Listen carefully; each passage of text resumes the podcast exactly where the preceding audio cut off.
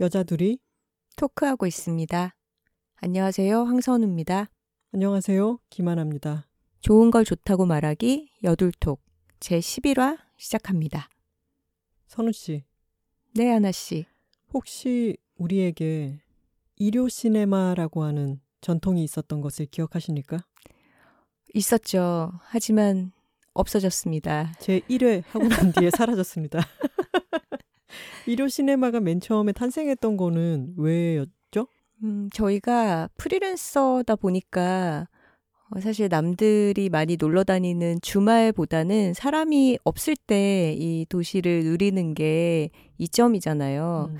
그래서 회사원들은 출근을 준비해야 하는 일요일 밤에 어, 영화를 보러 가면 좀 여유 있게 사람 없는 극장을 즐길 수 있겠다 해서 아, 그럼 매주 일요일 밤에 밤상영 하는 영화를 보자라고 음. 둘이 의식을 정했죠.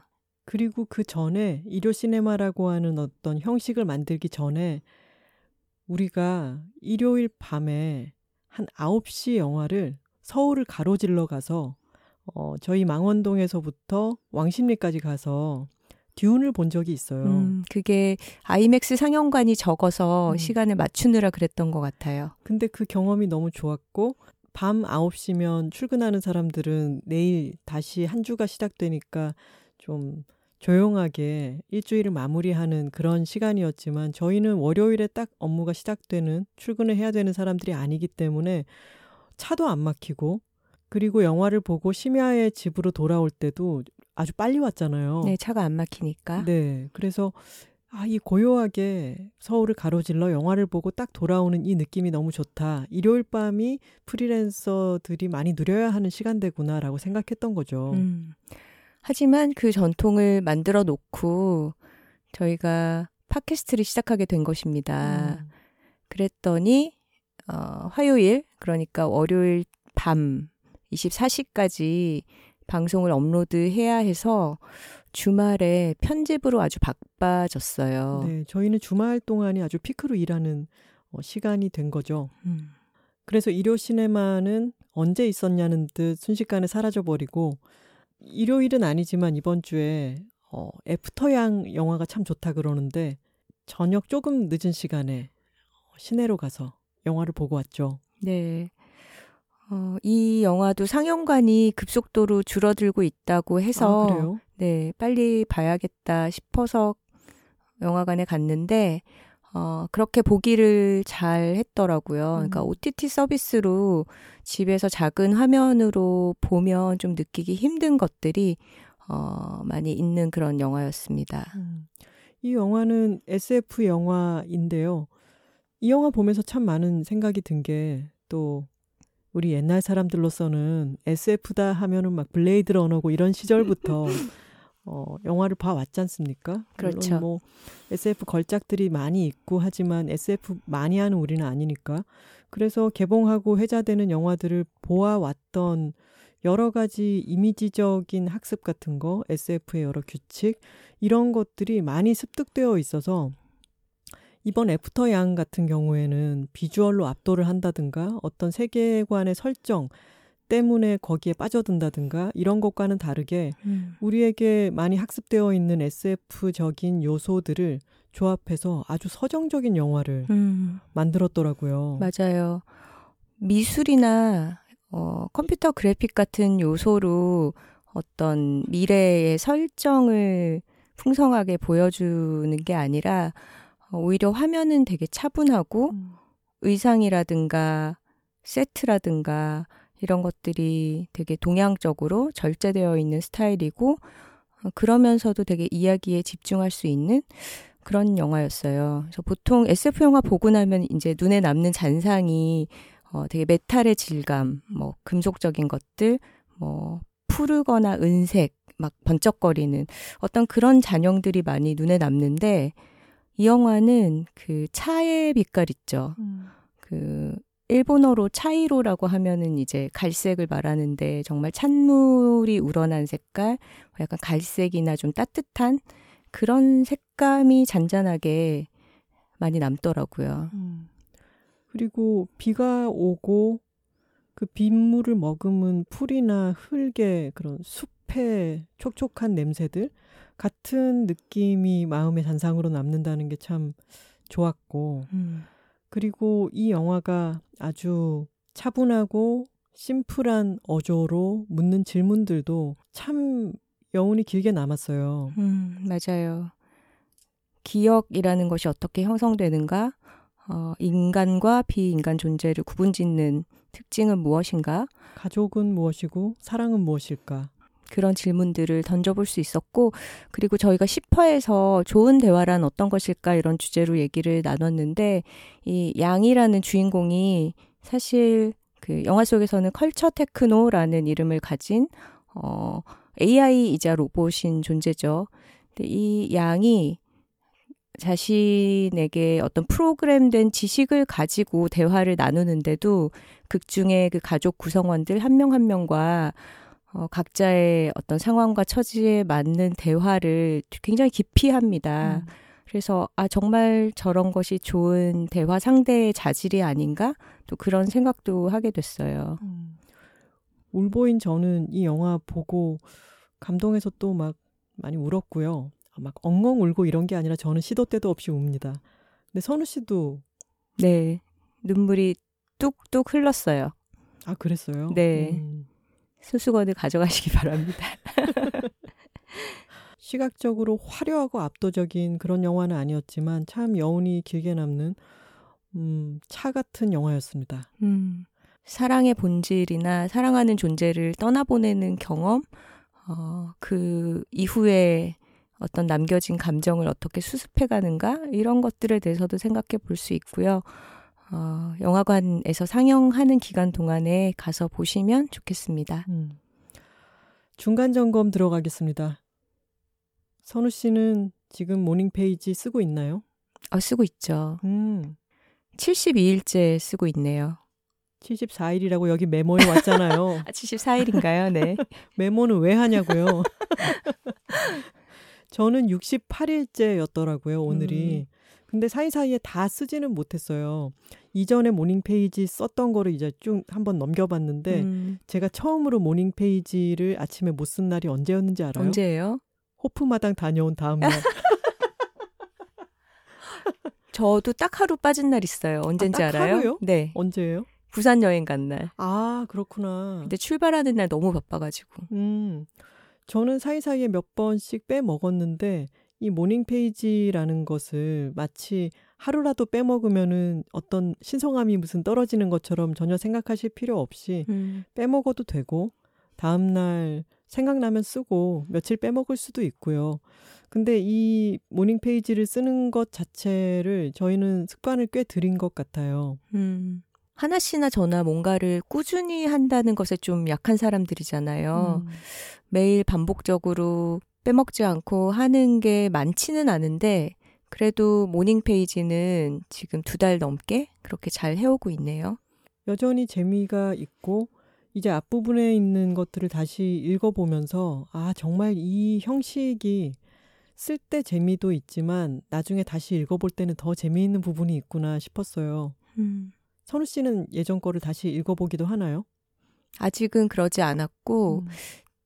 다시 읽어보면 분명히 뭔가 발견하는 부분들이 있고, 어, 글을 쓸 때 참고하게 되는 부분도 있을 것 같은데, 아직까지는 좀 검열 없이 문장 같은 것에 신경 쓰지 않고, 어, 내 꿈이라든가 떠오르는 생각들, 그날그날 경험들을 풀어놓는데 좀 집중을 하고 싶어서 다시 보지는 않고 있어요. 우리가 morning page 말고도 매일매일 하고 있는 게 또 있긴 해요. 음, morning page는 아침에 이제 일어나서 눈 뜨면 되도록 빨리 쓰는 것이고, 어, 밤에 하루가 끝나기 전에 꼭 하고 마치는 것이 또 하나 있네요. 그게 뭐죠? Duolingo입니다. Duolingo라고 하는 말 자체를 처음 듣는 분들도 분명히 계실 거예요. Duolingo는 어, 이번 화는 특별히 여둘 pick을 얘기하는 메인 테마에 녹여서 하겠습니다. 저희의 이번 화 여둘 pick이 Duolingo고요. Duolingo라는 것은 외국어 학습 앱이에요. 어, 게임 요소를 도입해가지고 그 앱을 사용해서 스스로 이제 듣기, 말하기, 쓰기를 재미있게 할 수 있게 개발한 앱인데 저희가 그것을 저는 오늘 100일 됐더라고요, 마침. 네. 선우 씨는 저보다 조금 더 한 달 정도 더 많이 했죠. 네, 130일이 넘었네요. 자, 톡깔 한번 들어갑니다.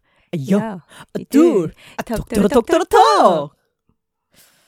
톡토로 갈기지 말라는 말씀이 있었다. 하지만 죄송하지만 저희는 그냥 하겠다라고 했더니 또 많은 분들이 좋아하시더라고요. 맞아요. 그리고 저는 톡깔 너무 좋아요. 이런 말씀도 많이 해주셔서 다시 볼륨을 살짝 올려서 신나게 한번 해봤습니다. 네. 톡깔을 한 김에 이제 이번 화의 주제를 얘기해야죠. 이번 화의 주제는 재미로 하는 공부입니다. 이게 무슨 말인가 싶으실 분들 계실 것 같아요. 재미와 공부가 붙는 것인가? 음, 그거는 마치 상쾌한 출근 같은 거 아니냐. 가능한 거냐, 어. 대체. 상쾌한 출근이라는 거는 거의 우리의 일요 시네마처럼 잠깐 반짝 있다가 사라지는 것이 아닌가라는 음, 생각도 일생에 하루 드네요. 이틀 정도 있었던 것 같아요. 재미로 하는 공부라고 하면 저희가 재미있게 어느 시기에 집중적으로 했던 공부가 생각이 나요. 저희 둘이 같이 천자문 공부를 한 적이 있잖아요. 맞아요. 그게 지금도 기억에 많이 남는 게 음. 그때 유독 저희가 북토크를 많이 다니던 시기였어요. 그래서 여자 둘이 살고 있습니다가 나왔던 음. 2019년 7월에 시작을 했더라고요. 네. 그래서 7월부터 어, 하루에 8글자씩 천자문을 처음부터 시작해서 어, 글을 쓰고 어, 한자를 외우는 그런 공부를 했습니다. 그러면서 북토크 여행을 갈 때도 어, 책이랑 음, 그리고 글씨 써볼 수 있는 A3 이면지를 챙겨가서 어, 현장에서 쓰고 있는 사진들이 많이 남아 있어서 더 그때 기억이 많이 나는 것 같아요. 그런 사진들을 간간히 SNS에 공유하거나 하면 많은 분들이 천자문 공부는 왜 하시는 거예요? 어쩌다 시작하시게 된 거예요? 이런 질문을 많이 받았는데 저희도 대답할 때마다 글쎄요, 어느 날 시작했네요. 이런 식이 됐죠. 음. 실제로 그랬기 때문이었죠. 저희가 둘이 살다 보니까 둘만 같이 살아도 단체 생활이잖아요. 한 사람이 뭐 해볼까 하면은 으쌰으쌰 같이 하게 되는 경우가 많아요. 음. 그래서 제가 그 당시에 어, 한자 공부를 조금 해봐야 되겠다. 일본어도 예전에 잠깐 공부를 했었는데 어, 한자를 많이 알아두면 다 통할 것 같다. 라고 얘기를 꺼냈더니 그럼 우리 같이 해보자. 음. 이런 식으로 진행이 됐던 것 같네요. 그래서 집에 오래전부터 있던 천자문 책이 마침 있었고, 그리고 그 당시 썼던 이면지, A3 이면지가 뭐였냐면은 여자들이 살고 있습니다. 교정지였어요. 음, 그랬나요? 네. 나중에 모자라졌을 때는 저희한테 추천사 의뢰를 주셨던 그런 교정지들도 계속 저희 집에는 이면지가 많이 쌓이잖아요.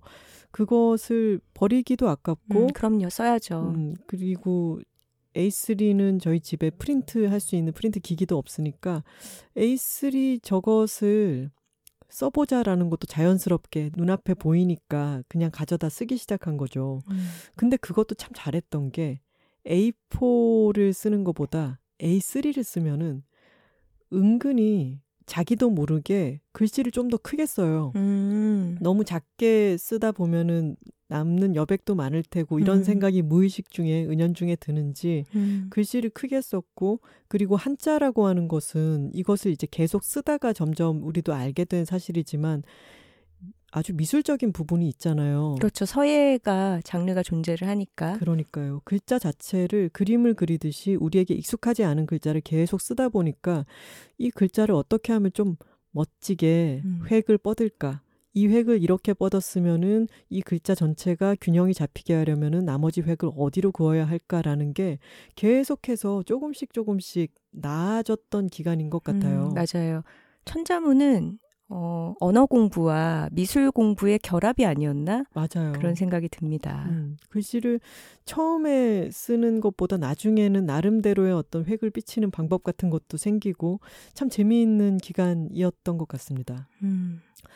저희가 북토크를 전국으로 다니면서 왠지 빼먹고 싶지 않고 이게 몸의 습관으로 자리를 잡은 듯 하니까 긴 공백을 갖고 싶지 않았던 거죠. 음. 물론 그 사이에 호주 여행을 우리가 퀸즐랜드 책을 쓰기 위한 호주 여행을 다녀오기도 하고 또 어쩔 수 없이 빠뜨린 기간도 분명히 있고 각자 또 원고를 마감했어야 될 때는 길게 못 하기도 했어요. 음.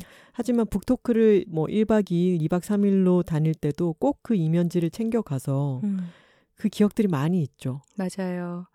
그래서 천자문이 천자니까 하루에 여덟 글자씩으로 계산을 하면 어, 전부 익히는데 125일이 걸립니다. 그런데 실제로 저희가 이걸 마친 거는 어, 2020년 2월이더라고요. 음. 그러니까 한 7개월? 음. 원래는 4개월 좀 넘게 걸렸어야 하는데 뭐 중간에 빼먹거나 해외에 나가거나 하는 날짜까지 포함해서 7개월간의 대장정을 거쳤습니다. 기억에 남는 장소들 중에는 남해에 있는 아마도 책방에서 요청을 받고 북토크를 하러 갔을 때 그곳에 있는 생각의 계절이라고 하는 게스트하우스를 잡아주셨었는데 거기 로비 음. 겸 카페에서도 그 천자문을 머리를 맞대고 맥주 한 캔 놓고 썼었고요. 맞아요. 부산 여행 가서는 빨래방에 가서 빨래가 돌아가는 음. 동안 그 옆에 있는 테이블에서도 했었죠. 진짜 그랬네요. 네. 우리의 순간들에 천자문이 함께했네요.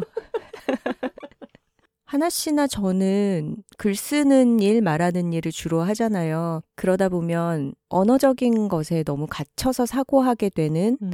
그런 걸 경계도 하게 되는데, 어, 그만큼 우리가 은미체가 중요하다. 음. 이런 얘기를 하면서 어, 언어에 포섭되지 않는 음악, 미술, 체육의 세계에 자신을 많이 데려가려고 노력을 하잖아요. 그런데 천자문 공부는 어, 언어의 세계이면서도 또 아까 말한 미술적인 세계가 같이 있기 때문에 그걸 손글씨로 쓰는 동안에 약간은 뭐라 그럴까 우뇌를 더 사용하는 경험이기도 했던 것 같아요. 지금 morning page를 쓰면서 컴퓨터로 키보드를 두드려서 쓰는 게 아니라 손글씨로 쓰는 데서 분명히 나오는 어떤 다른 감각이 있다고 생각이 드는데 비슷하지 않았나 싶습니다. 음. 그리고 종이를 한 장 한장 글씨로 손으로 채운 그 종이를 쌓아갔을 때 그게 한 장 한 장 쌓이는 걸 보는 것도 참 음. 뿌듯했어요. 맞아요.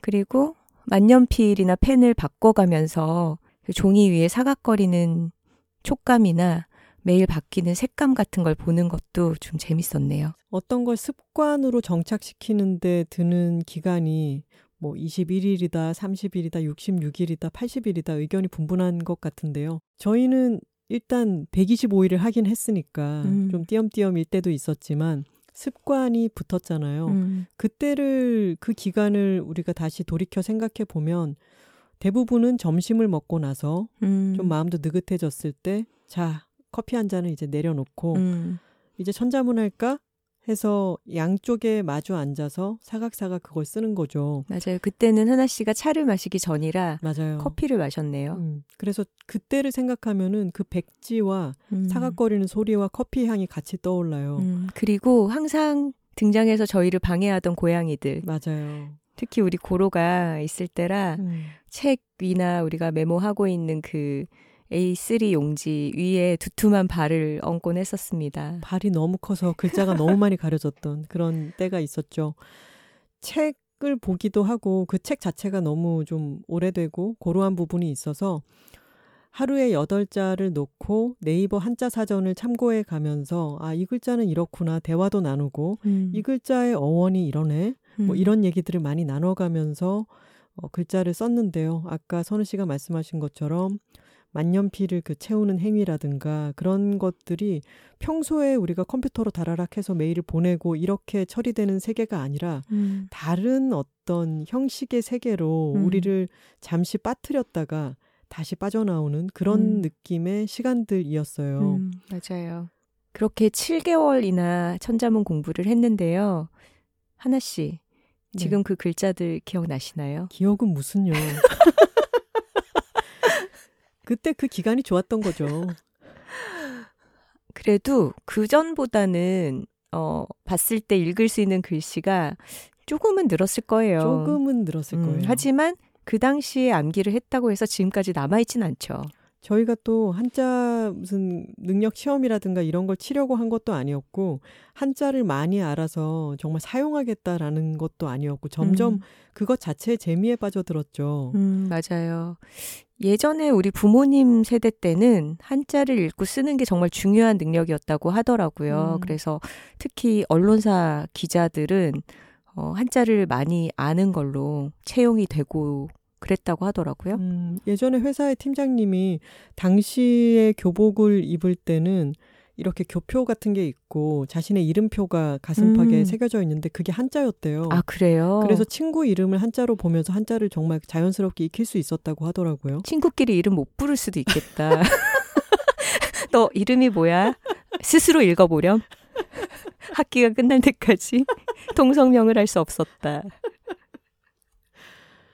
그 한자 자체의 능력이 쑥 자라지는 않았지만 어 지난 시간에도 즐길 탐자에 귀 이자가 들어간다 이런 음. 이야기를 어 팟캐스트에서도 써먹고 음, 어떤 글을 칼럼을 이나 에세이를 쓸 때도 이 여기서 그 글자 자체에서 얻은 여러 지식이나 어떤 생각들을 많이 사용하고 음. 그게 또 우리에게 들어왔어요. 맞아요.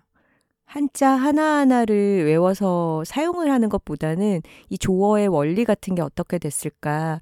옛날에 이 글자를 만든 사람은 이런 식으로 형성을 했구나. 그런 것들이 재미있었죠.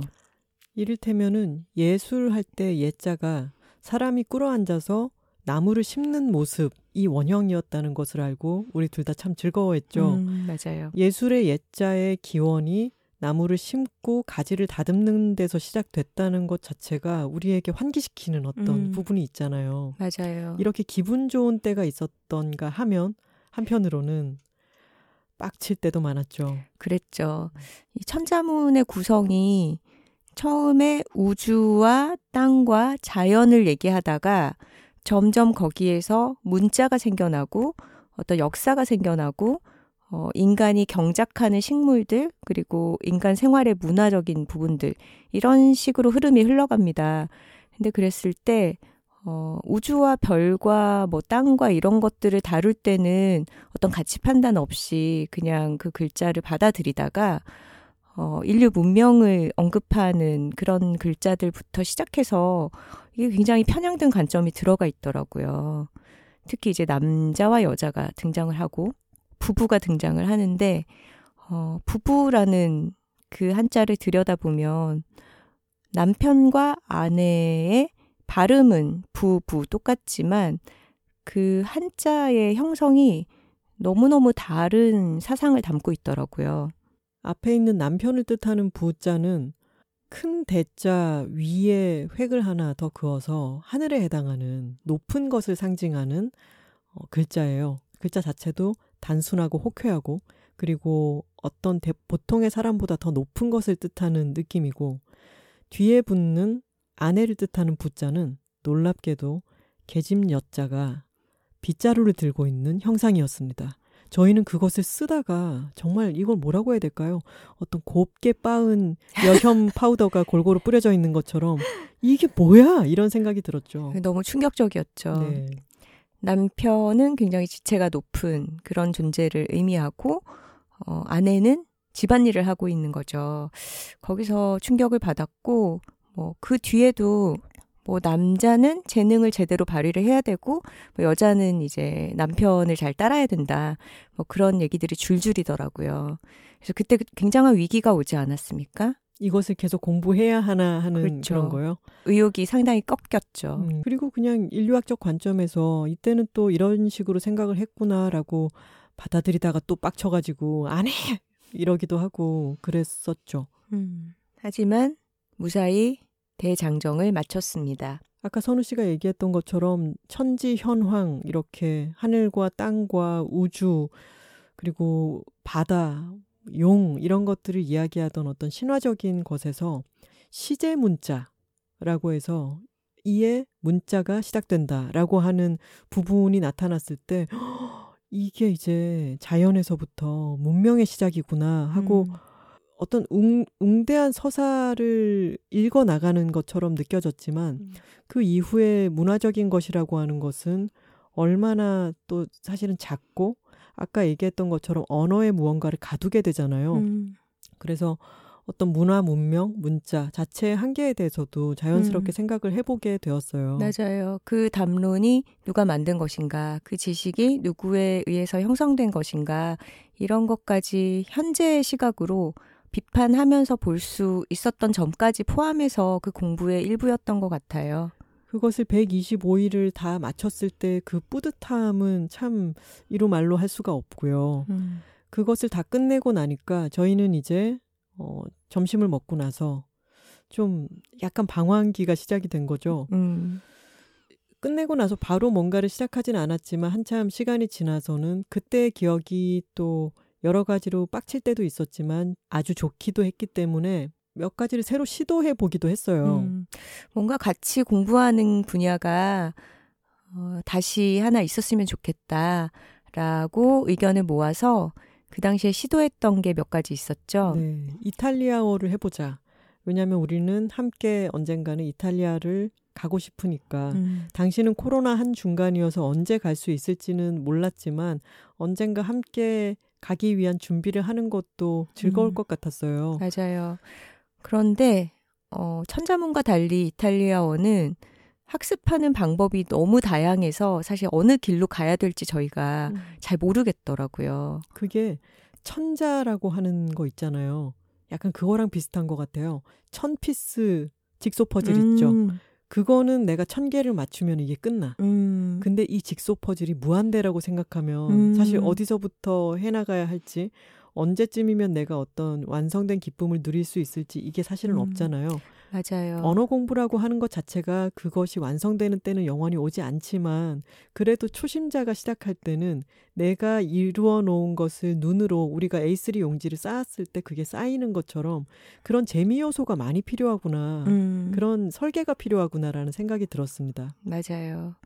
그래서 유튜브 클립을 몇 개 보면서 인사말 같은 걸 따라하기도 하고 보나세라 이런 거 숫자 숫자를 외우기도 하고 어, 그런 것들을 좀 산발적으로 해보다가 좀 동력이 떨어졌죠. 맞아요. 책도 한 권 호기롭게 함께 서점에 가서 어, 이게 좋겠다라고 다 살펴보고 사서 왔지만 도로 팔았어요.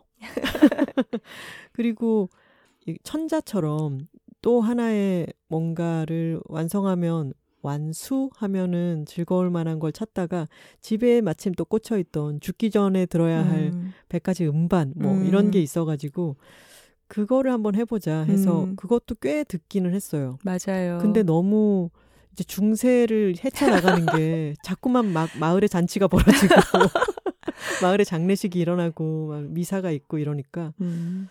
이 중세 시골 마을에서 벗어나고 싶다. 맞아요. 그게 연대 순으로 음반 천 앨범이 구성이 되어 있다 보니까 이제 처음부터 차근차근 들어 나가는 게 어, 그리고 매일 조금씩 비슷했죠. 그러니까 연대상에 커다란 변화가 없는 앨범들이고 그리고 뭐 중세 음악 이라고 하면은 그때는 막 악기가 발달했을 때는 아니니까 좀 매일매일 비슷한 그런 성가 같은 거, 어, 그런 걸 듣다가 그러니까 바로크 시대에 오기 전에 포기했던 것 같은데, 그쵸? 아니에요. 텔레만 정도까지 왔나? 나중에 뒤쪽과 앞쪽을 왔다 갔다 하기도 음. 하고 중간부터 시작을 하기도 했는데 그러다 보니까 재미가 점점 떨어지게 된 거죠. 음. 하나씩 하나씩 쌓여가는 기쁨을 어 우리 스스로가 약간 음. 룰을 뒤흔들고 나서 음. 거기에 진 거죠. 음. 맞아요. 저희가 천자문 125일을 나란히 해서 끝냈다 이런 자랑을 하면 많은 분들이 아, 작가님들은 정말 대단하세요. 함께 공부하는 모습 너무 보기 좋아요. 한다면 하시는군요. 뭐 이런 말씀들을 해주시는데 그 이후를 보면 저희는 전혀 한다면 하는 스타일은 아닌 거죠. 음, 그렇죠. 그리고 처음 시작이 천자문이었고 그게 마침 잘 맞아서 음. 아 이게 재밌네라고 하는 어떤 습관이 운 좋게 그때 어떤 아귀가 맞아서 들었던 것이었던 거죠. 음, 그리고 천자문도 125일이 아니라 그 두 배의 시간이 걸렸잖아요. 음, 음. 스스로에게 관대한 편이죠. 그래서 저희는 어떤 의지로 뭔가를 돌파한다기보다는 그때 뭔가를 해냈기 때문에 자랑을 한 거고 보시는 분들에게는 아 저 사람들은 뭔가를 다양하게 재미있게 한다면 해내는구나라고 보실 수도 있겠지만 그것은 아니고 이것저것을 찔러보고 흐지부지 되기도 하고 실패하기도 합니다. 음. 그래서 중요한 것은 의지가 아니라 음. 우리가 계속해서 재미를 느낄 만한 요소. 음. 그게 이, 이를테면 morning page처럼 아직 깨기 전의 시간대를 이용하는 것이라고 하는 시간 요소일 수도 있고, 음. 어, 이면지를 활용해 가면서 그림과 글을 함께 공부하는 그런 느낌. 여유 음. 같은 것이 음. 될 수도 있고 그런 재미 요소들이 잘 맞아 떨어질 때 우리가 지치지 않고 뭔가를 계속 할 수도 있겠구나. 그렇다면 음. 그 설계가 중요하겠구나라는 음. 생각이 들죠. 맞아요. 굉장히 힘든 상황을 의지로 극복해서 해내려는 게 아니라 내가 이것을 좀 더 쉽게 할 수 있는 환경을 조성하는 데 공을 들이는 거죠. 음. 근데 그런 설계가 아주 잘 되어 있는 앱을 만난 것이죠. 그게 처음에 말씀드렸던 듀오링고입니다. 네. 듀오링고는 제가 하나 씨보다 한 달 정도 일찍 시작을 했고요. 음. 어, 연초에 설 연휴를 앞두고 뭔가 이 긴 연휴에 새로운 걸 좀 시작하고 싶다. 그런 생각으로 또 외국어 공부를 기웃대다가 듀오링고를 알게 되었어요. 음. 어, 그래서 다운을 받아서 한번 해보니까 어, 저의 어떤 하찮은 도전욕 같은 걸 승부욕을 자극하는 음. 그런 게임적인 요소가 있더라고요. 게임 인간이잖아요. 그래서 하루하루 이 목표를 달성하고 등수를 올리고 다음 리그로 나아가고 이런 장치들이 아, 되게 재밌구나 하는데 현혹되고야 말았습니다. 근데 선우 씨는 항상 그런데 잘 현혹되는 사람이어서 뭐 뭘 운동하거나 뭐를 채우거나 하면 배지를 준다. 그러면 음. 그런 거 모으는 걸 또 너무 좋아해서 또 뭔가를 시작했구만 그렇게거니 하고 있었죠. 음. 어 그런데 어떻게 동참하게 되셨죠? 일단은 듀오링고에 대해서 그 김민철 작가의 남편 음. 어, 납별님이 듀오링고가 꽤 괜찮아요라고 예전에 얘기했던 기억이 있었고 음. 그리고 선우 씨가 좀 저러다 말겠지 싶었는데 되게 재미있게 그게 또 소리가 저쪽에서 하더라도 띠링띠링 소리가 음. 들리잖아요. 또 듀오링고를 하나 보네. 그리고 그게 게임이 아니라 뭔가를 익히는 데에도 연결이 돼 있다고 생각하니까 한동안 안 들여다보고 있던 스페인어를 한번 아 아니야 제가 자발적으로 한 게 아니고 음. 어느 날 제가 제 방에 있는데 선우 씨가 찾아와서 이렇게 설정을 자기 폰으로 해주고는 스페인어로 저를 꼬셨죠. 그랬네, 그랬네. 네, 자, 봐봐. 여기는 말하고 밑에 버튼 눌러봐. 막 이런 식으로 음. 저한테 시켰는데, 이거 좀 재밌는데? 이런 생각이 든 거죠. 스페인어 오랜만에 몇 번 발음해 보니까 또 좀 해보고 싶은데 이런 생각이 든 거죠. 제가 음. 완전히 낚인 거죠. 음. 제가 적극적으로 영업을 했네요. 네, 네. 잘하셨죠. 음. 이 듀오링고는 어 하나 씨는 스페인어 공부를 이걸로 다시 시작을 했고 저는 중국어를 완전히 모르는 상태에서 처음 접해서 지금 한 130일째 공부를 하고 있어요. 그리고 재미있는 것이 뭐 다양한 유럽 언어들, 뭐 독일어, 프랑스어, 이탈리아어 이런 언어들과 더불어서 하와이 언어도 있습니다. 음. 그 점이 저는 굉장히 좋았어요.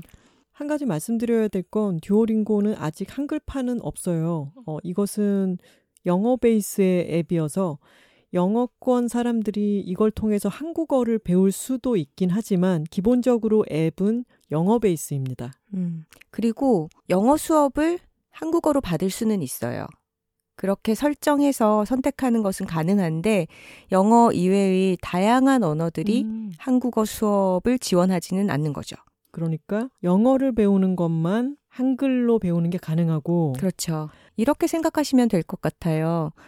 영어 수업은 한국어를 지원하고요. 그 외의 언어 수업들은 영어로 진행이 됩니다. 음. 영어를 공용어로 쓰고 있는 그런 언어 앱인 거죠. 음. 듀오링고는 아까 저희가 얘기했던 어떤 학습의 재미 요소라고 하는 게 참 깨알같이 잘 돼 있어요. 그 안에 등장하는 다양한 캐릭터들도 있고 그 캐릭터들이 우리에게 말을 시키기도 하고 이 말을 따라해 보라고 하기도 하고 여기에 빈 글자를 맞춰 보라고 하기도 하고 이거를 하면 또 점수도 주고 이게 저희는 하다 보니까 재미가 있고 계속 할 것 같아서 한 여러 날을 하다가 이거 결제를 하자. 음. 그래서 둘이 함께 패밀리팩 같은 게 또 있죠. 네. 패밀리가 아니더라도 쓸 수 있는 그런 친구들이 함께 쓸 수 있는 팩이 있어서 함께 그것을 사용하고 있고요.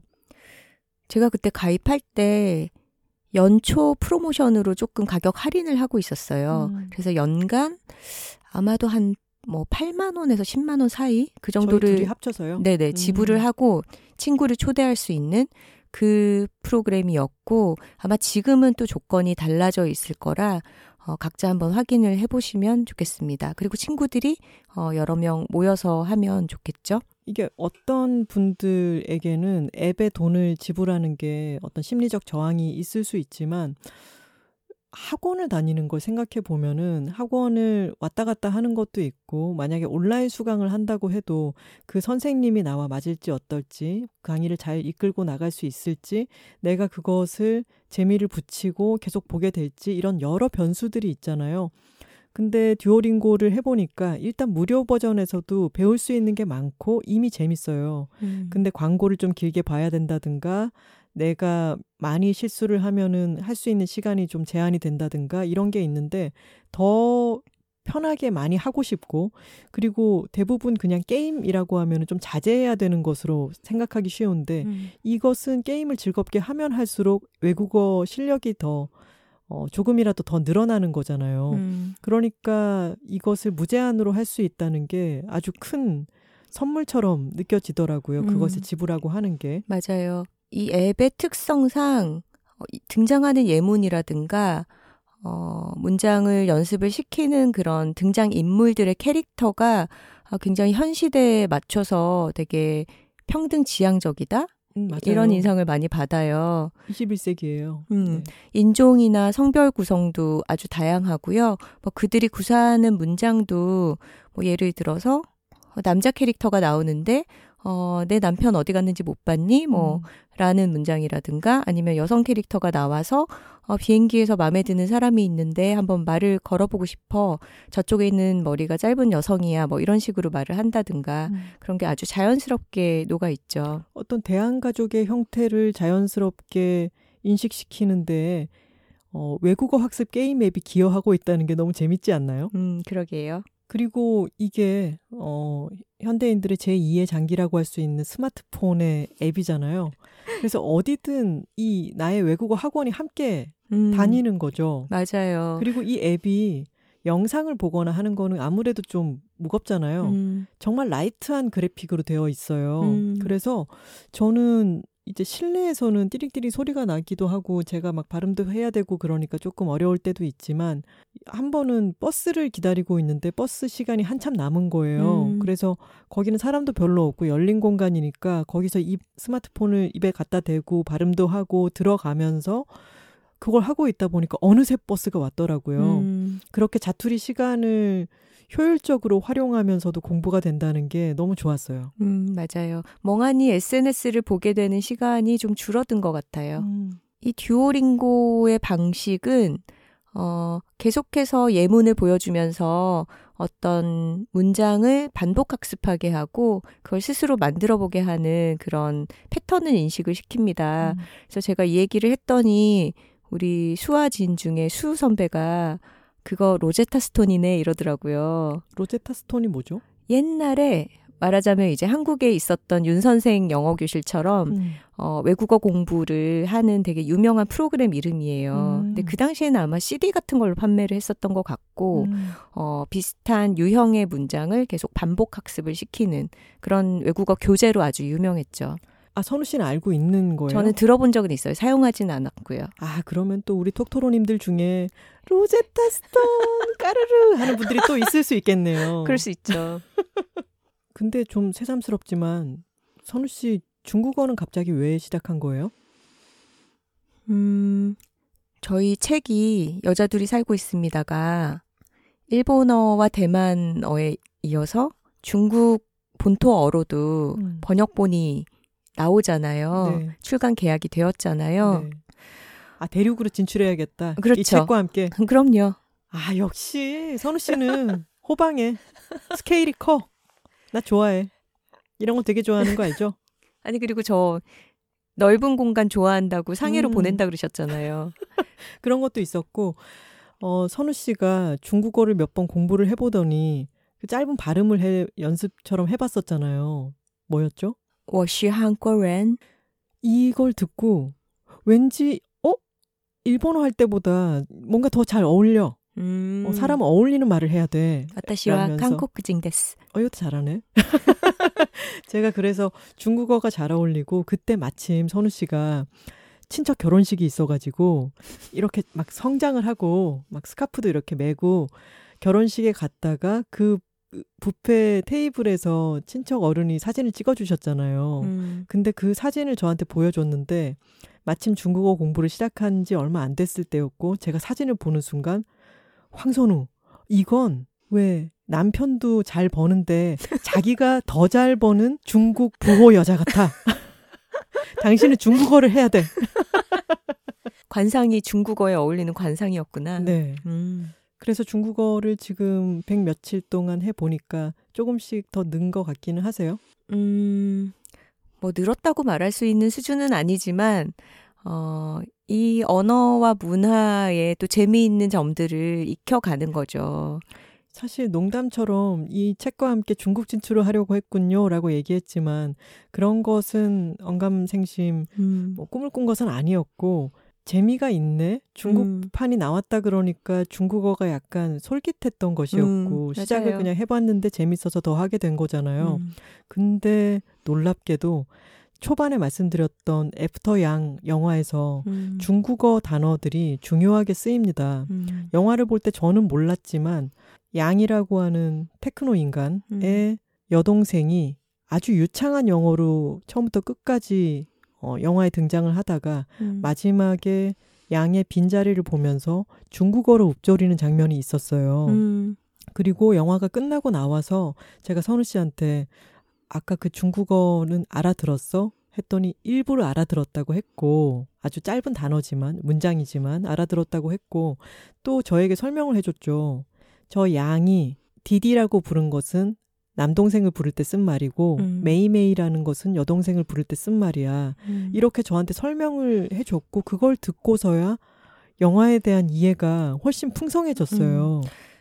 정말 단순하고 짧은 중국어 단어지만 어 거기서 사용되는 걸 들었을 때 그 서로 이제 妹妹 哥哥 이렇게 부르거든요. 그러니까 음. 그게 이제 오빠 뭐 동생아 이런 건데 어 그렇게 호칭을 중국어로 하고 대화는 영어로 하잖아요. 음. 근데 그 느낌이 어떤 것 같았냐면 어 뭐 미나리 같은 영화에서 음. 할머니 해놓고 영어로 얘기하잖아요. 음. 딱 그런 느낌이었어요. 그러니까 베이비사. 할머니, why did you do that? 뭐 이런 거 있잖아요. 그러니까 이게 영어로 소통을 하지만 호칭은 그, 그 나라의 어떤 깊 이 정서로 연결되어 있는 그 호칭을 쓴다는 게 음. 저기서 되게 중요한 대사구나. 이런 거를 감지할 수 있는 정도인 거죠. 그걸 감지할 수 있는 정도라고 하지만 선우 씨가 중국어를 공부하지 않았더라면 저는 영화를 보고 난 뒤에 그랬었나 하고 지나갔을 거예요. 근데 내가 중국어로 영화를 보겠어. 뭐 뭐를 해내겠어라는 목표는 갖고 있지 않았지만 그것으로 인해서 우리의 문화 생활이 의도치 않게 더 윤택해진 거죠. 음, 맞아요. 언젠가 이런 글을 봤는데, 어, 공부를 해야 하는 게 마치 한국에서는 좋은 학교를 나와서 좋은 직업을 얻고 뭔가 그에 상응하는 지위를 얻는 그 뭐 패스포트처럼 그렇게 여겨지는데 음. 절대 그런 것이 아니라 세상을 바라보는 해상도를 더 높여준다. 음. 세상에서 더 선명하게 세상을 보게 해준다라는 얘기를 접했었는데 음. 그런 면으로 저희가 재미로 공부를 하자라고 얘기를 하고 있는 거죠. 제가 예전에 어느 글에서도 쓴 적이 있었는데 제가 직접 아는 분은 아니지만 제 지인이 아는 분의 독일인인 남편이 그러니까 아내는 한국 사람이고 남편은 독일 사람인데 공부하는 걸 좋아하고 어떤 작은 나라의 언어를 매일매일 공부하고 있다는 거예요. 음. 근데 그 나라에 갈 일도 없고 갈 계획을 세우지도 않지만 그 나라의 언어를 순수한 학문적 관심으로 공부를 매일 하고 있다는 얘기를 들었을 때 제가 그게 너무 흐뭇하더라고요. 그게 그분의 연구 분야 같은 것도 아니었어요. 음. 보르헤스도 죽을 때까지 계속해서 새로운 언어를 공부하고 익혔다고 하고 음. 우리도 유창하지는 않지만 계속해서 새로운 언어에 관심을 갖고 조금이나마 배워보려고 노력하는 게 즐거운 일이라는 음. 생각이 들어요. 저는 저희 집에서 약간 체육부를 맡고 있잖아요. 아, 그렇죠. 틈나면 나가서 막 땀 흘리고 돌아오고 자전거 타고 수영 가고 막 이러는 와중에 하나 씨는 어, 상당히 집의 면학 분위기 조성에 큰 기여를 하고 있는 것 같아요. 저희가 같이 밖에 나가서 자전거를 타거나 한강에서 뭐 피크닉을 하고 집에 들어와서 할 일이 있는데 잠깐의 짬이 난다. 그러면 참 신기한 게 저는 그냥 좀 눕는 편이라면 하나 씨는 꼭 책을 들고 자기 방으로 들어가잖아요. 그 부분이 참 신기해요. 한 시간의 짬이 나도 꼭 책을 읽고 그때 읽는 그 책이 부분을 신기해하는 게 또 재밌었습니다. 그러니까 막 좀 가볍게 책장을 넘길 수 있는 책이라기보다는 아주 두꺼운 그런 벽돌 책이라고 하는 것들을 하나 씨는 되게 엔터테인먼트로 대한다고 해야 되나? 그 점이 굉장히 신기해요. 그래서 저한테 뭐해 좀 쉬어. 어? 나 쉬는 건데? 이랬을 때 선우 씨가 당황했죠. 음, 맞아요. 그래서 하나 씨를 보면 제가 늘 놀랍고 또 배우는 부분은 어, 음미체를 중시하고 그 활동들을 활발히 하면서도 어, 굉장히 좀 깊이 있는 책들 그런 것에 빠지는 시간을 좀 자주 할애한다는 거. 그리고 본인 스스로가 좀 flow를 짜서 그런 책들을 좀 이어서 읽어나가면서 공부를 하는 어, 그런 자세를 참 존경하고 있습니다. 어, 저의 개념으로는 또 띠링띠링 소리가 나지 않고 훨씬 더 느린 느낌의 듀오링고를 하듯이 음. 제가 새롭게 어떤 관심이 생긴 분야가 있으면은 개론서를 읽기도 하고 나름대로 커리큘럼을 짜서 혼자 공부를 해나가기도 하고 또 대부분은 책을 어떤 책이 관심이 생겨서 읽었는데 그 분야가 관심이 생기면 그 책 안에서 꼬리를 물고 다른 책이 나오잖아요. 음. 그렇게 이어가는 독서를 원래는 아주 좋아했고 음. 그것은 저한테는 쉼이기도 하고 즐거움이기도 해요. 음. 근데 도서 팟캐스트를 오래 진행하면서는 제가 관심 분야의 책을 읽기보다는 읽어야 하는 책들을 이제 많이 읽는 시간을 거쳤고 저는 그때 너무 크게 배우고 성장했다고 생각해요. 근데 도서 팟캐스트를 그만두고 나서 읽고 요약해서 사람들에게 전달해야만 하는 기간이 정해져 있는 책들이 아니라 음. 제가 얼마든지 오랫동안 이 두꺼운 책을 붙들고 읽었다 놓았다 해도 상관이 없는 템포로 읽고 있잖아요. 음. 저한테는 이거는 거의 완벽한 휴식이기도 해요. 음. 그리고 와- 최상급의 즐거움이기도 해요. 음. 무슨 말인지 알 것 같네요. 어떤 단기간에 많은 책들을 읽고 소화해서 그거를 일로 내가 전달을 해야 할 때 그 독서가 주는 집중적인 성장도 음. 있지만 음. 또 그런 의무가 없이 자유롭게 책을 읽을 수 있을 때 더 즐겁게 누릴 수 있는 그런 면들이 지금 찾아온 거네요. 마치 어디 목적지를 갖고 걸어갈 때는 아 저길 가야 돼 하고 나서잖아요. 음. 그리고 시간을 맞춰서 거기 도착해야 된다는 것도 있고 근데 발길 닿는 대로 도착을 오늘 해도 되고 다음 주에 해도 되고 음. 이런 곳을 천천히 걸을 때는 그것 자체가 즐거운 산책이잖아요. 음. 그런 차이가 있는 것 같아요. 음, 그러네요. 아까 공부를 의지로 하는 게 아니라 자신이 즐겁게 할 수 있는 환경을 조성한다는 그런 말씀을 드렸는데요. 어, 저는 하나 씨처럼 그렇게 자발적으로 벽돌 책들을 읽어나가는 독서를 할 수 있는 그런 사람은 아니에요. 책과 나만 있는 환경에서는 좀 어려워요. 배지가 있어야 돼요. 선우 씨는 띠링띠링하고 음. 뭔가 XP 부스트 이런 게 생기고 해야죠. 그 동력이 때로는 배지이기도 하고 때로는 어, 리그 업그레이드이기도 하고 또 때로는 타인의 존재가 되어주는 것 같아요. 음. 그래서 저는 어, ENTP라서 그래요. 부정할 수 없네요. 음, 유료 독서 모임을 그런 방식으로 제가 집중적으로 독서하고 공부하고 토론하는 장으로 활용해 본 적도 있어요. 음. 음. 아마도 많이들 경험을 해보셨을 텐데 트레발이라는 네. 클럽 네. 있죠. 어, 거기를 제가 가게 된 거는 순전히 한 사람 때문이었습니다. 음. 우리 둘 다 아주 깊이 좋아하는 김원영 작가, 변호사, 음. 어, 무용가님. 그렇죠. 네. 그분이. 우리 지난번에 댄서이자 사서 이런 얘기 했는데, 음. 댄서이자 변호사. 그러네. 우리 옆에 있었네, 작가. 바로. 네. 김원영 작가님이 바로 그런 존재네요. 음. 어, 정말 인문학과 예체능이 한 몸에 사는. 그렇죠.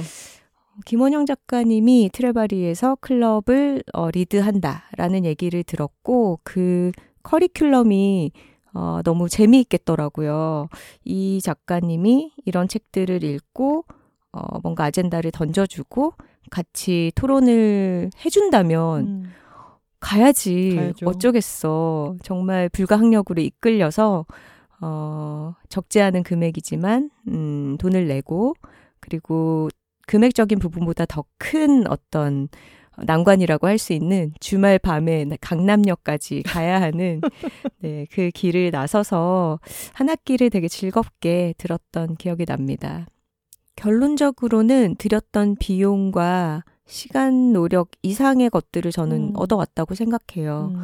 그리고 거기에 어, 같이 프로그램을 수강했던 분들도 아주 진지하게 음. 어, 학구적으로 토론에 임하는 분들이었고 그분들에게서 배운 것도 김원영 작가님께 배운 것 못지않게 많았다고 생각합니다. 음. 음. 그래서 본인의 의지만으로 뭔가 어, 독서의 flow를 잡기가 조금 힘든데 그런 욕구는 있다라는 분들은 다양한 book club을 통해서 그런 활동을 모색해봐도 좋을 것 같아요.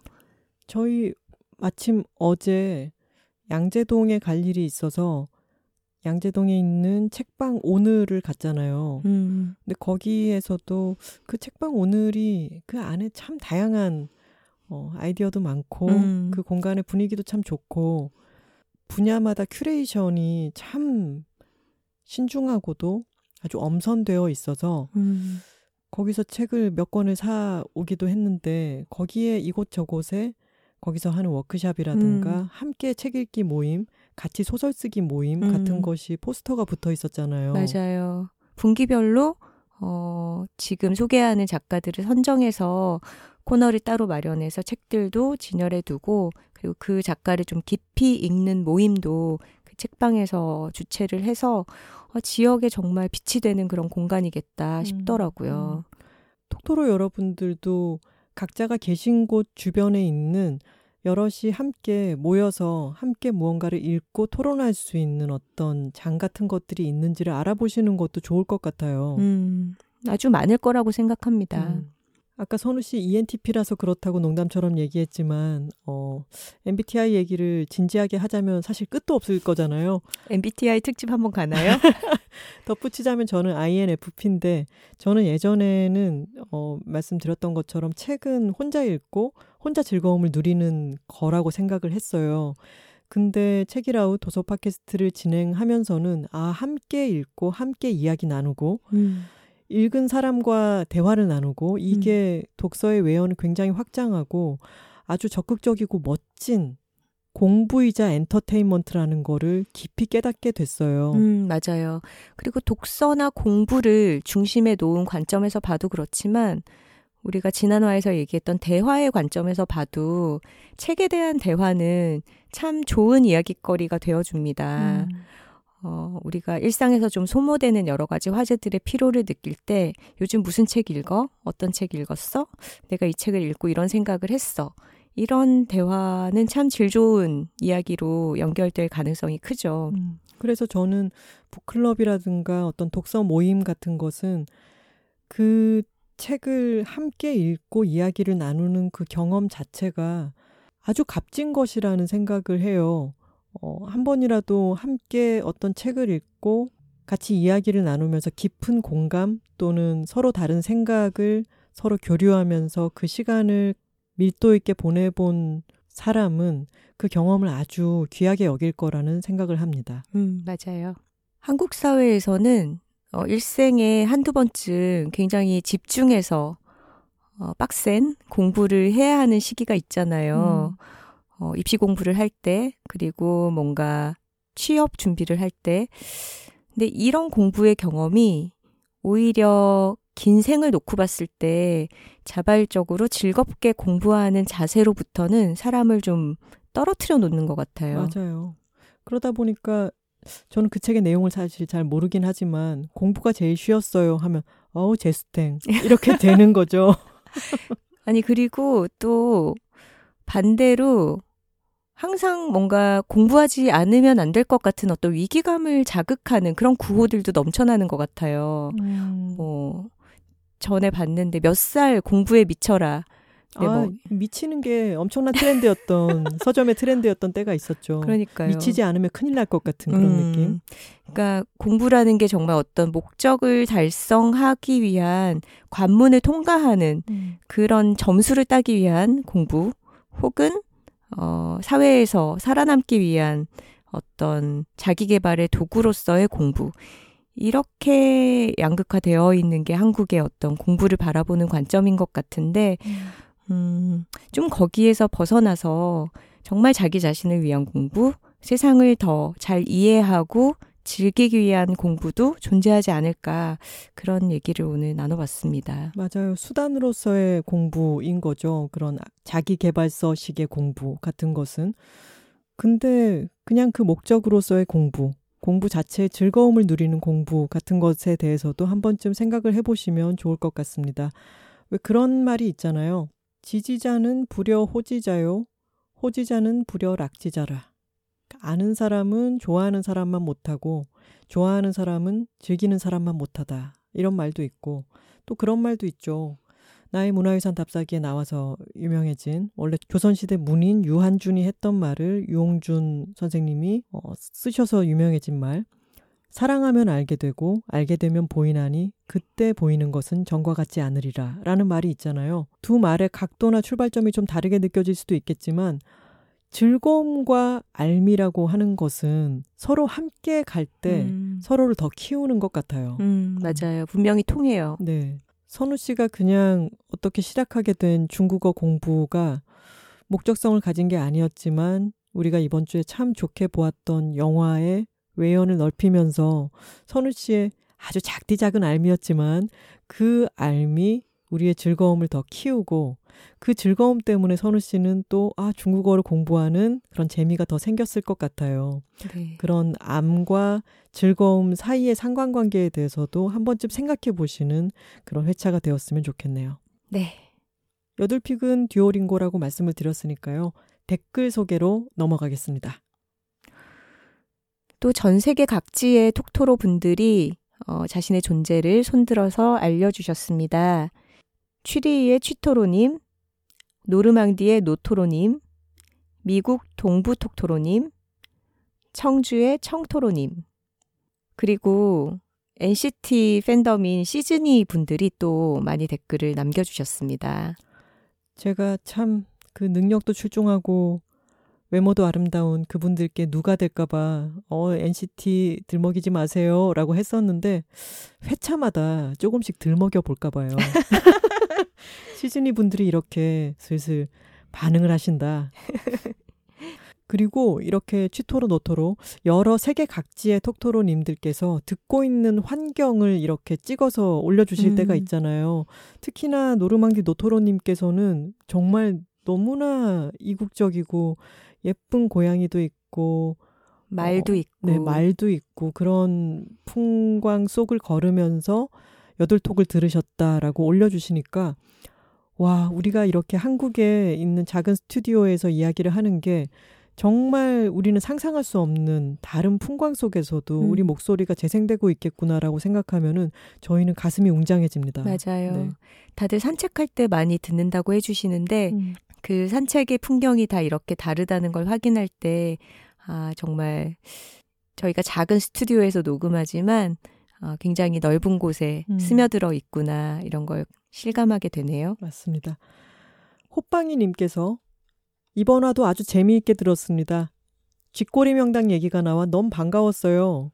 저는 몇 년 전에 이곳에 방문한 적이 있었는데요. 신비하기도 하고 아주 재밌는 곳이었어요.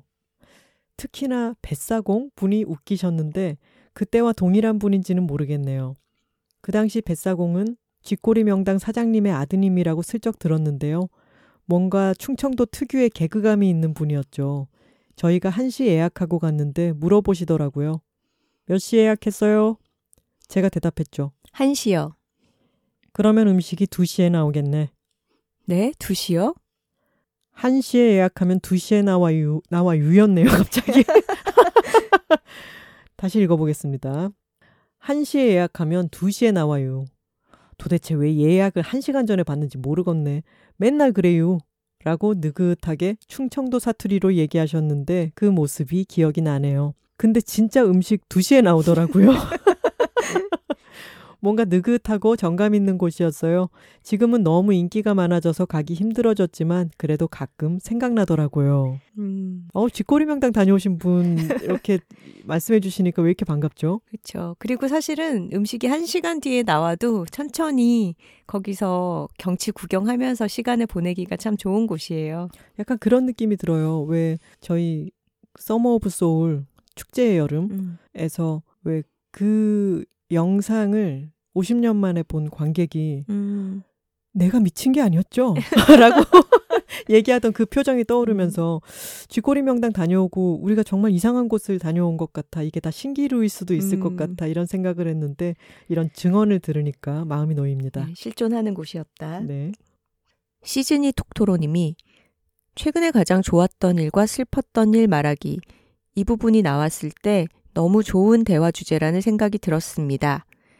매회 두 분이서 나누는 대화를 즐겁게 듣고 있지만 이거 한번 실천해 봐야겠다 라고 생각이 든 건 처음이었어요. 안 그래도 올해 서른이 되면서 초등학교 동창이든 대학 동기든 친한 친구들과 만날 때마다 나누는 연애, 부동산, 직장 상사 험담 등의 대화가 더 이상 흥미롭지 않다고 느껴지고 있었거든요. 물론 철없고 가벼운 내용의 대화도 무척 재밌긴 하지만 이제는 뭔가 깊지만 또 너무 어렵지 않은 대화를 나눠보고 싶었는데 가장 좋았던 일과 슬펐던 일이라는 주제가 딱 좋은 것 같아 다음 약속 때 한번 도전해 보려고 합니다. 이번에도 유익하고 즐거운 대화 감사드려요. 여담이지만 사실 제가 NCT 팬이거든요. 근데 저번 화에 언급되어서 깜짝 놀랐어요. 이번 화에도 짧게 언급됐고, 최애 팟캐 여둘톡에서 최애 가수 NCT라는 단어를 듣게 될 줄이야. 예상하지 못한 최애 조합이라 반가웠답니다. 크크. 저희는 앞으로 어떻게든 NCT를 언급하고자 합니다. 그리고 시즈니 톡토로님 또 서운하네요. 어, 우리 대화를 즐겁게 듣고 있지만 이거 한번 실천해 봐야겠다라는 생각이 든 게 처음이라니. 놀랍네요. 저 희가 그럴 수 지금까지? 얼마나 다양한 여덟픽에서 다양한 제품들과 어떤 서비스와 이런 것들을 말씀을 드리고 있는데 조금 서운합니다. 아시죠? 톡토로십을 키워주세요. 네. 1 동탄 톡토로님께서 어떤 만남들을 점점 기피하게 되는 이유 중 가장 큰 부분이 대화인 것 같아요. 생각보다 많은 사람들이 타인의 이야기를 끊고 자신의 이야기를 하고 무엇보다 본인의 이야기만 하는 경우가 많더라고요. 어느 때부터 저는 제 이야기를 잘 안 하는 사람이 되었는데요. 바뀐 성격 탓도 있겠지만 마주 앉은 상대들이 저에게 관심이 없다는 사실을 깨닫게 되고부터인 것 같습니다. 사실 좋은 관계에서 상대의 이야기를 듣는 게 저에게는 그렇게 힘든 일이 아니고 또 즐거움 중에 하나이기도 합니다. 그럼에도 만나는 시간의 거의 전부를 듣는 데에 쓰게 되면 다음 만남은 시작도 전에 지쳐버리더라고요. 더군다나 전 감정 노동을 하는 서비스직에 있다 보니 일 외적인 시간에도 누군가의 감정 쓰레기통이 되는 것만 같을 때 유독 에너지가 바닥나 버립니다. 대화에서 가장 중요한 것은 듣기이지만 누구도 듣기만 하는 사람이고 싶지 않다는 걸 서로 생각하고 배려해 주면 좋을 것 같아요. 라고 하셨습니다. 음, 맞아요. 듣기만 하고 싶은 사람은 정말 없죠. 음. 그리고 대화에서 듣기가 중요한 이유는 대화의 쌍방이 적극적으로 참여해야 하기 때문이라고 저는 생각해요. 음, 맞아요. 대화가 연설이 아니다. 대화에서 중요한 것은 리액션이다. 이런 얘기를 지난 회에서 얘기도 드렸지만, 어, 서로 잘 듣고 있다가 내가 해야 할 말을 어, 잘 끌어내고, 어, 대화의 흐름을 돌리기도 하고, 공감을 표시하기도 하고, 혹은 어떤 반대, 반대되는 말을 꺼내놓기도 하고, 그러기 위해서 잘 들어야 하는 거죠. 그렇죠. 듣기를 해야 하는 이유는 잘 말하기 위해서입니다.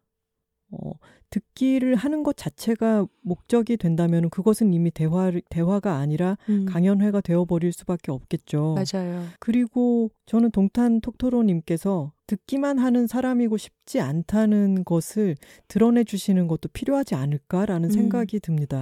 맞아요. 음. 그거는 스스로를 보호하기 위해서도 필요하고 그 대화를 좀더 나은 것으로 만들기 위해서도 필요한 행위인 것 같아요. 음, 그래서 동탄 톡토로님은 듣기를 잘 하시는 분이기 때문에 저희가 지난번 말씀드렸던 것처럼 세상에 많은 사람들이 그렇지 않아요. 그래서 좋은 대화를 할 수 있는 기본 요건을 잘 가지고 계신 분입니다. 음. 대신에 본인의 이야기를 앞에 사람이 질에 관심이 없을 거라고 생각하고 점점 자신의 이야기를 닫기보다는 서로 간의 대화를 주고받기를 잘 할 수 있도록 음. 대화는 캐치볼이잖아요. 음. 내가 받았으면은 던지기도 해야 대화라는 게 성립한다는 것도 조금 더 받은 공을 어, 던지기도 하는 노력을 조금 더 해보시면 어떨까라는 생각도 듭니다. 음, 맞아요. 스노폴폴님께서 비슷한 맥락의 이야기를 남겨주셨네요. 그간 다양한 팟캐스트를 오래 들어왔지만 후기 한 번 남겨본 적 없던 제가 톡토로 인증차 후기를 남기게 되네요. 지난주 좋은 대화법에 대한 여러 이야기들 너무 공감하면서 잘 들었습니다. 저도 좋은 대화법은 어떤 걸까 곰곰 생각해 봤는데요. 탁구 릴레이 같다는 생각이 들었어요.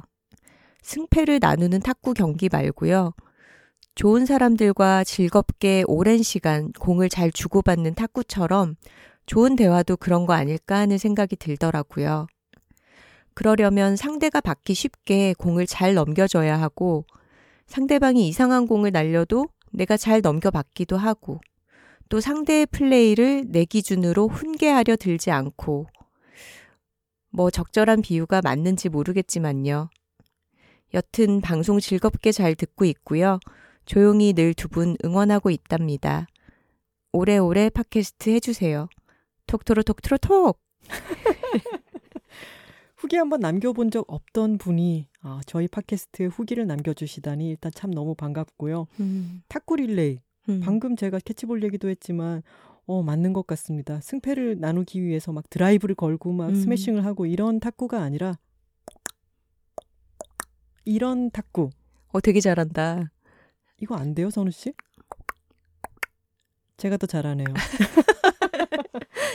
이렇게 승패를 떠나서 즐거운 시간을 보내려고 치는 탁구라고 하는 비유도 참 좋고요. 저는 캐치볼이라고 생각하게 되면은 공을 받은 사람이 자기의 호흡으로 자세를 갖춰서 천천히 던져도 되잖아요. 음, 그래서 탁구는 바로 라켓에 맞춰서 넘겨버려야 되지만 음. 캐치볼이라고 생각하면 조금은 더 여유가 생기지 않나? 왜냐하면 말과 말 사이의 침묵도 대화니까요. 아, 너무 멋있다. 혹시 말하기 책 같은 거 써주시면 안 될까요? 말하기를 말하기라는 책에 아주 잘 상세히 이미 써놨습니다. 알겠습니다. 호이지니 님께서 아 취토로 님이군요. 취리히에 살고 있는 취토로예요. 그냥 이 얘기를 너무 해드리고 싶어서 요즘 여성 empowerment에 대한 책들을 읽고 있는데 며칠 전 언니들의 팟캐스트를 들으며 파워 넘치게 설거지를 하던 중 아, 이어 아, 둘 아, 톡토로톡토로톡 이 끝나는 순간 저도 모르게 아주 깊고 낮지만 작은 목소리로 파워 라고 읊조렸습니다. 이건 여둘 파워인 거죠. 파워레인저 따위 견줄 수 없는 슈퍼 여둘 파워. 한번 해보세요. 그 외침이 끝나는 순간 낮고 깊게 그리고 에코를 곁들여 파 라고 중얼거리기. 덕분에 매번 주문마다 힘을 얻습니다. 감사해요. 그리고 책임지십시오. 저의 김하나 언니와 황선우 언니 중독 증상을. 두 분의 모든 걸음을 응원합니다. 취리희의 도비 드림, 괄호 열고 로봇 청소기 마니아라고 소개를 해주셨습니다. 해볼까요? 아, 여, 둘, 톡톡톡톡톡. 왜 나만 해요? 아니 선명하게 들리라고. 여기다가 어 이거 편집하실 때 에코 네. 넣어주실 수 있나요? 한번 시도해 보겠습니다. 어, 기대된다. 인스타그램에서 미시즈 고 그린님이 남겨주셨습니다. 안녕하세요. 저는 미국 동부에 사는 톡토로입니다. 하나 작가님 책이라웃 때부터 너무 잘 들었고 여둘톡도 너무 잘 듣고 있습니다. 요즘 이상한 습관이 생겼어요. 차 타고 여둘톡을 들으며 가끔 차 화면에 시간 흐름 바를 확인합니다. 그리고 바의 진도에 따라 기뻐하고 한숨 짓고 합니다.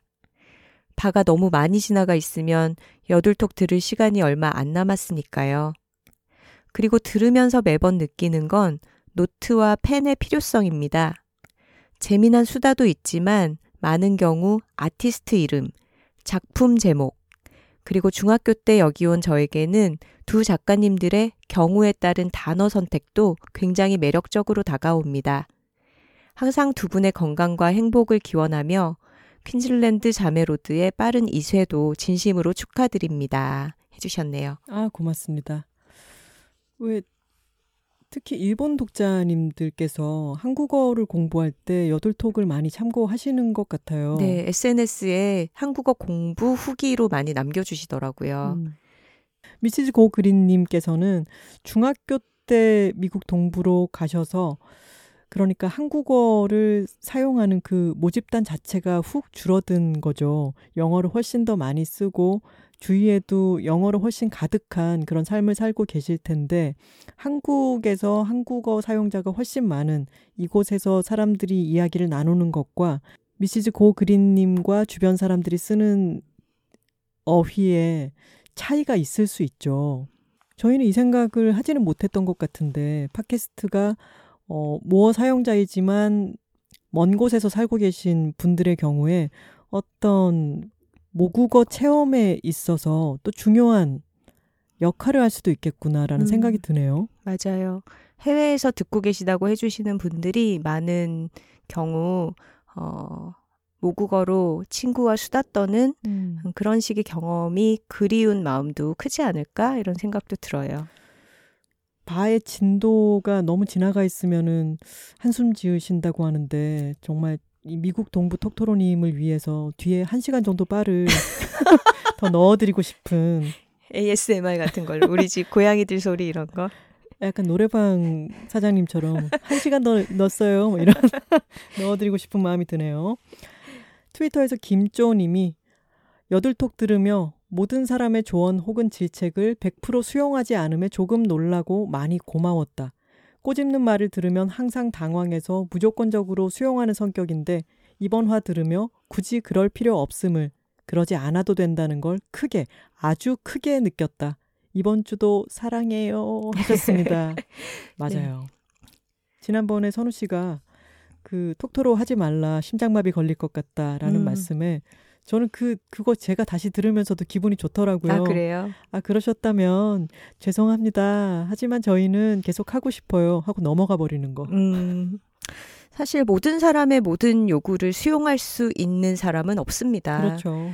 무엇보다 어, 그런 반응들을 참고하되 자신이 하고 싶은 방향으로 해야 된다고 생각해요. 그리고 사실은 그렇게 댓글을 달아주신 분께도 수없이 많은 선택지가 있잖아요. 음. 팟캐스트라고 하는 게 세상에 세 개밖에 없고 이런 게 아니잖아요. 음, 무수히 많은 다른 선택지가 있으니까 저희는 저희가 하고 싶은 대로 밀고 나가고 그게 마음에 안 드시는 분들은 다른 선택지를 찾아가면 되겠죠. 네. 그리고 저희는 저희를 좋아해 주시는 분들을 더 보고 나아가겠습니다. 음. 파워. 트위터의 김딱복님께서 여둘톡 10화 마지막에 나이가 든다는 것은 김하나가 자신의 목소리를 좋아하게 된다는 것이죠. 이 부분을 듣고 울컥했다. 아무래도 나는 아직 나를 온전히 받아들이지 못했나 보다. 그래서 나는 이 말이 자신을 더 좋아해도 괜찮아처럼 들렸다. 김딱봉님, 당연히 자신을 더 좋아해도 괜찮습니다. 그럼요. 그런데 저는 저희가 40대가 좋은 이유에 대해서도 여러 번 말씀을 드렸지만 자신을 좋아하게 되고 자신에게 익숙해지기까지는 분명히 시간이 필요하긴 한 것 같아요. 음. 남들이 생각하는 기준은 뭐고 내가 변치 않는 부분은 무엇이고 그것을 점점 익숙해져 가면서 구분하는 방법은 시일이 걸리기는 하는 것 같습니다. 음, 맞아요. 조급하게 생각하지 않으셔도 되지 않을까라는 생각도 듭니다. 그래서 나이 들미 주는 여러 가지 선물 중에 하나인 것이죠. 그리고 우리가 댓글로 알게 된 명언이 있지 않습니까? 뭐죠? 스스로를 볶아치지 말자고요. 테니스님이었어요. 그 닉네임도 어. 안 까먹어요. 네, 테니스 뒤에 느낌표를 세개 써주신 분이었죠. 김딱복님도 김딱복님 볶아치지 마세요. 군산 저어새님께서 정말 다양하지 않나요 닉네임이? 네. 군산 저어새 하니까 갑자기 운무가 낀 풍경이 이미 눈앞에 막 떠올라요. 아, 새가 하나 그리고 날아가네요. 네. 어, 댓글 자주 남겨주시는 분 중에 불광천 외가리님이 계세요. 그래서. 두 분이 인사는 하셨나 궁금하고 어, 같은 이제 조류 닉네임 분들끼리 친하게 지내셨으면 좋겠다. 그런 생각이 듭니다. 두 분이 나란히 댓글 다시면 우리가 왜- 엄청 반가울 것 같아요. 네. 군산 저어새님께서 쓸데없이 목소리 크고 말 빠른 프로 버벅러 톡토로입니다. 전수해주신 꿀팁들로 말 잘하는 법과 좋은 대화를 이끌어 나가는 법 열심히 연마해 볼게요. 그리고 사투리를 언급하실 때 생각났는데요. 혹시 탁나다라는 말을 아시나요? 전 너무나 당연하게 써왔던 말이라 이게 전라도 사투리라는 것을 몰랐거든요. 세상 사람 다 쓰는 말인 줄 알았는데 곰팡이가 피었다라는 뜻인데 궁금해서 여쭤봅니다. 이번 서울국제도서전에서 황선우 작가님을 직접 뵈어 너무 좋았어요. 기쁘게도 강연 중에 톡토로를 언급하시면서 손들어 보라고 하시길래 팔 빠지도록 열심히 흔들었죠. 오프라인 톡토로십 짜릿해. 군산 저어세님 그날 현장에 함께 해 주신 300명의 톡토로 중에 한 분이셨군요. 반갑습니다. 아, 저희가 오프라인 톡토로십을 다질 수 있는 자리를 언젠가는 마련을 하고 싶고요. 음. 저희도 너무 기대가 되는 이벤트예요. 맞아요. 그때 한 자리에 모이게 되면 음, 저희도 톡토로님들의 지금 댓글로만 알고 있는 이 음. 분들의 얼굴을 보고 톡토로님들도 서로의 존재를 보게 되면은 막연히 좀 뭉클하지 않을까라는 음. 생각이 듭니다. 맞아요. 그때까지는 우리가 온라인 톡토로십을 열심히 키워가 보기로 해요.